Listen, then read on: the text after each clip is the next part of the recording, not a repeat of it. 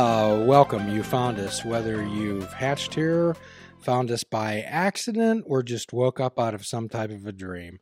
Welcome to Fishing Without Bait, a lifetime without definitive expectations, where we're looking for individuals who are looking to create themselves rather than find themselves, to look at life and reality from another perspective and view life as an epic adventure.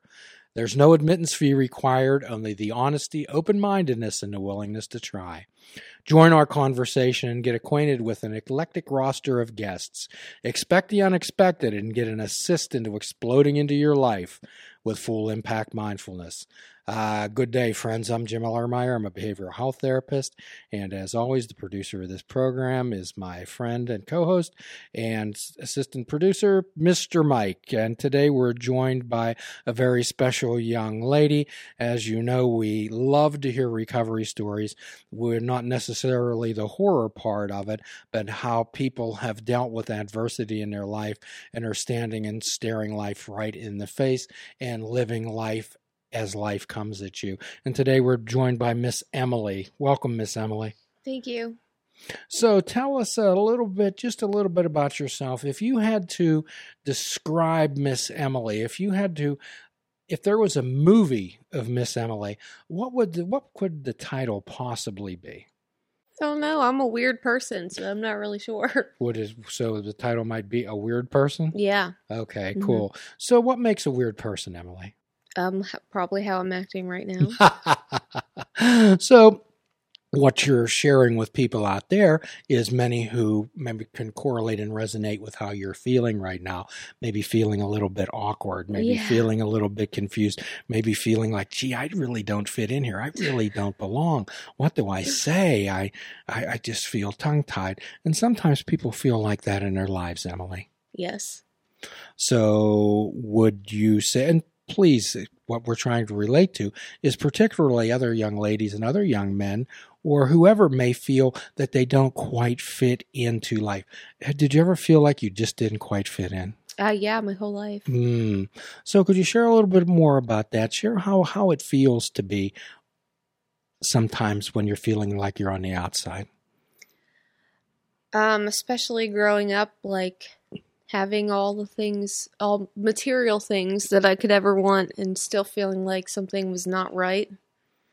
And being in a group of friends that were popular and, you know, doing all the cool things, the cool things, cool people did, but still something was just off and feeling out of place no matter where I am in life, pretty much. Okay, so what you're saying is I'm sure there's many people out there who could correlate and say, yeah, that's how I felt.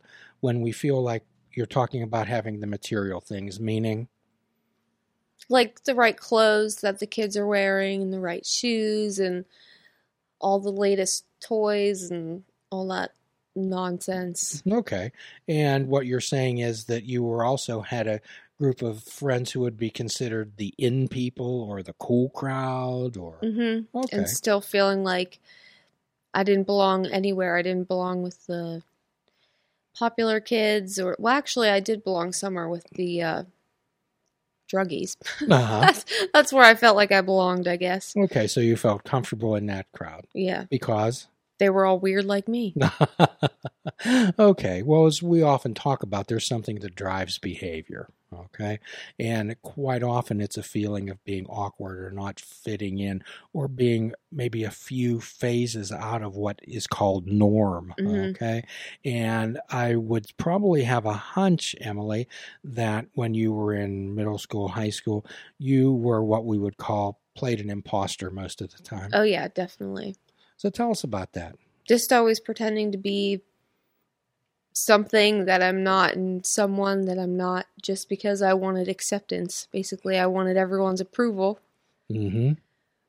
But in reality, I didn't even have my own, like I couldn't accept myself. Okay. Now, now we're getting down to really core issues. We're stripping away things. And what drives behavior is that low self-concept, low self-esteem, uh, the identity formation. So during this time, what were you thinking about yourself, Emily, when you looked in the mirror? What did you see? Probably nothing really worth anything. I, I've always been like a worrier, so I was constantly living in fear of everything, and I didn't like I didn't like how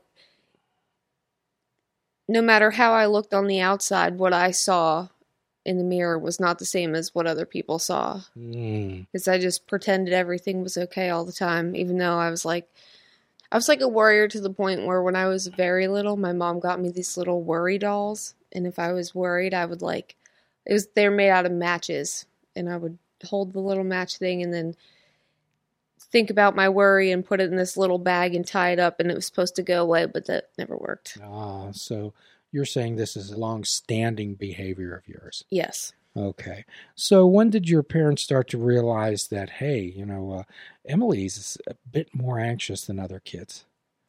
I don't think they really, I think my mom noticed because she was the same way, but my dad didn't really. I okay. I think it was really on okay. his list of priorities. Yeah. How lonely were you, Emily? Pretty lonely. Yeah. Even if I had, I could have a hundred friends over and still feel that loneliness inside. Well, there's a, and again, you know, I think for everyone out there is well familiar with myself in long-term recovery from drug and alcohol addiction, uh, firmly entrenched in a twelve-step world, and that's where I met uh, Miss Emily and was so impressed on her, and I hope you will too as we go through her story, that the person in addiction knows loneliness like no other. I would agree with that. Okay. So even if when you were with your group of friends, maybe if you were laughing and joking and you were wearing the right clothes, what you're telling our audience is that you still didn't feel right. You still felt lonely. Correct. Yes. Okay. How much energy did you put into having to be that imposter and think, boy, Emily's a really neat girl? I bet a lot of people thought you were pretty cool. Um, all my energy, basically, and up until a certain age, I guess. It was all when I directed my energy elsewhere. Right. So eventually what happens out there is we need to compensate for these feelings of inadequacy. Mm-hmm. So what happened to you? Why don't you share with us? Some people do different things. I would just get overly involved in things like if like I was a cheerleader and in dance and doing all these things and trying to, uh, I was like a people pleaser, so I would hang out with people that I really didn't even like just because they wanted to hang out, or other people I was hanging out with wanted to hang out with them, and ended up doing, like, getting into smoking weed and drinking because that's what everyone else was doing, and mm-hmm. I wanted to do what everyone else was doing and still be, like, I wanted to be accepted still. So you wanted to be accepted. Yeah. Okay. So one of the things that when we deal with is particularly, and we often talk about this on this program, and I think it's very important, is that young ladies in particular begin to lose their self-concept and self-esteem around the age of nine years old because they're subjected to so much outside influences about what they should or shouldn't be. Yeah, I agree. So how did that affect you? Uh, I don't know what type of people you hung around with or wanted to be. What what type, what did you want to be? What did you believe you wanted to be? Like when I grew up? Yeah. I wanted to be a nurse. Okay. Like my mom. Uh-huh. Because I've always been like really compassionate and always put, to a certain extent, put others before myself, and was always worried about if everyone else was okay. Uh-huh. So you put others before yourself. You wanted to make sure everybody was okay. But as quite often what we talk about on this show, uh, if you've ever flown on a flight and the flight attendant comes out and they ask you, they give the air mask instructions, who do they tell you to put it on first, Emily? Yourself. Correct. And that tells me that you were not doing that. Oh, no, definitely not. Mm-hmm. How much time did you spend in your room alone? More than I'd like to admit. Uh-huh. Okay. So what was going on in there? What was, what was the script going on inside of a young Emily's head? What was going on? What was the conversation? I mean, I don't remember much, but I know, like, th- always thinking, like, uh, physical things, like, I'm too ugly, I'm fat, and just thinking, like, no one's ever going to love me. Because I know as a young girl, like, you know, you want to grow up and you have want to get married and have children and all this stuff. And even, like, at a really young age, just thinking, like, I was never going to be enough for that. I was never going to be enough. Yeah. Okay. All righty. So, and then when we try to compensate for that, when we try to bury those thoughts and feelings, generally what do people turn to? You mentioned it earlier about uh, beginning to smoke weed, doing drinking, doing whatever to, to fit in, to make yourself feel okay. Mm-hmm. So tell us about that. When did when uh, when did that start to enter into your life, Emily? I was probably like fourteen or fifteen. Okay. And that's when started with cigarettes mm-hmm. at the movie theater, trying to impress uh, the kids I was around, I guess. Like, mm-hmm. and then um, I had an older brother who he was already like smoke. He was what sixteen when I was fourteen, so he was like smoking weed and drinking with his friends, uh-huh. and it it turned him. Um, He was, like, socially awkward, mm-hmm. and when I was younger, like, for instance, on vacation, I would, I would like, make friends with all the people that were staying in the houses around us, and then my brother would, he was, like, super shy, and what I saw, um, once he started, like, drinking and smoking, he, like, became popular, and it made him, like, this really cool kid, and that's what I wanted to be, like, I wanted to feel as carefree as he looked like he was. Oh, okay. Great. So, naturally, you did what they did. Mm-hmm. So how did that make you feel? Good. Yeah, sure it did. Okay, sure. Did you feel like you fit in then? Yeah. Did you feel like you could talk to people more easily? Oh, yeah, definitely. Did you feel like you were more likable? Yeah, I had. I was more confident. Mm-hmm. Or I don't know if it was being more confident or just not really caring what people thought then at that point. Okay.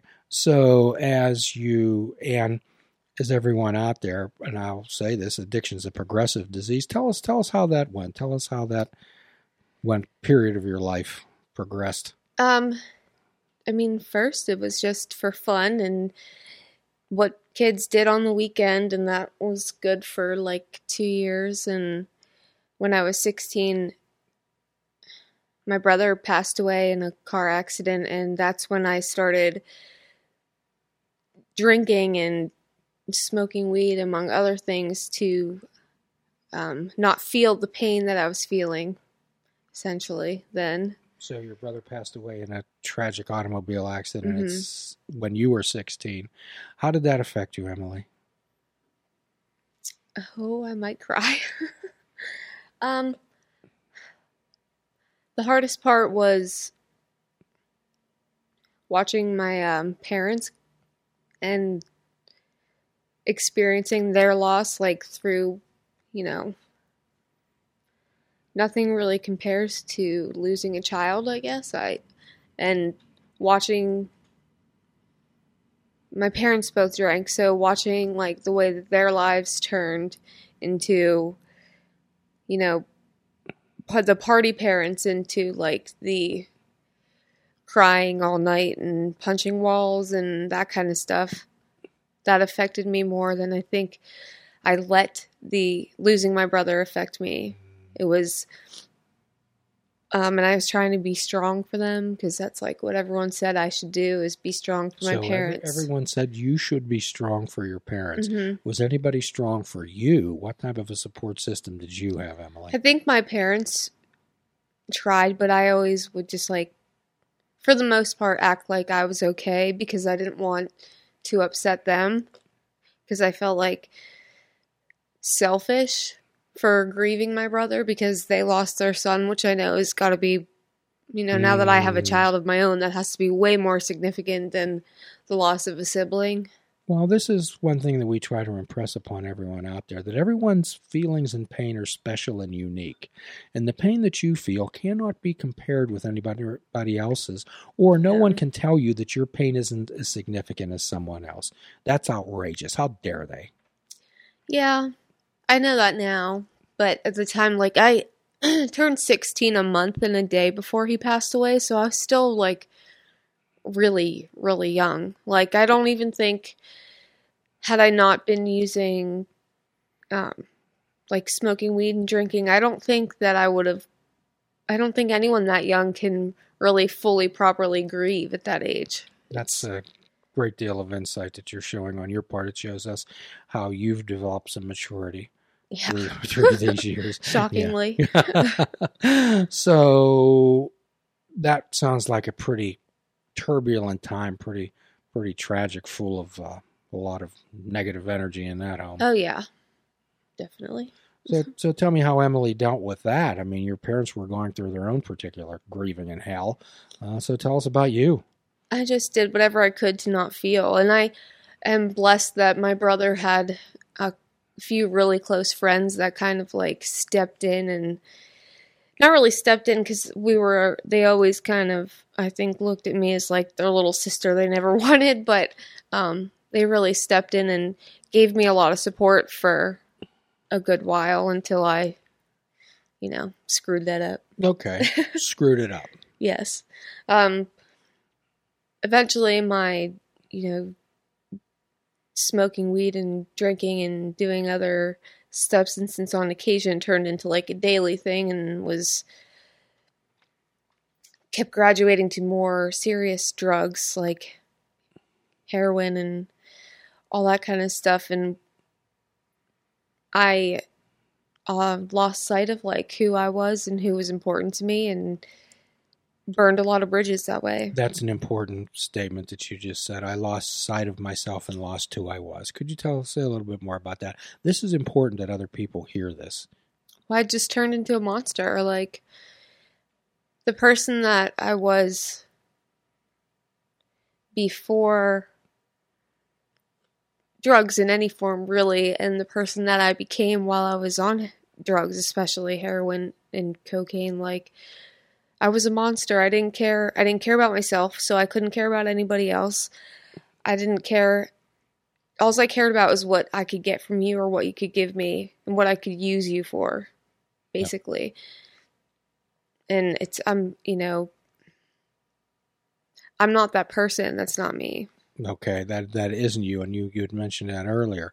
So when we talk about that first step in twelve-step recovery, admitted we're powerless and our life's unmanageable, I think you're describing that very nicely. The unmanageability of addiction is not the car wrecks and the broken health, the ruined relationships, the employment, the trouble with the law. It's losing who you are. Yeah, I um actually just reread something I had wrote a couple of years ago when I was in state prison, and I think that that piece that I wrote can, there's no better description of my experience in addiction, um, but just basically like getting to the point where it's like I'm just like a shadow of who I used to be. I'm, you know, my physically I'm the same person. Well, not really, probably like fifty pounds less, but um, being a stranger, like looking in the mirror, not wanting to look in the mirror because I don't recognize who I am, and the things that I do are just despicable. You know, I, I wrote in this piece that I haven't really shared with anybody is like, you know, you you steal and thieve from other people, and then eventually you steal and thieve from yourself and end up selling yourself, whether it's physically or just like your soul, for powder mm-hmm. in a bag.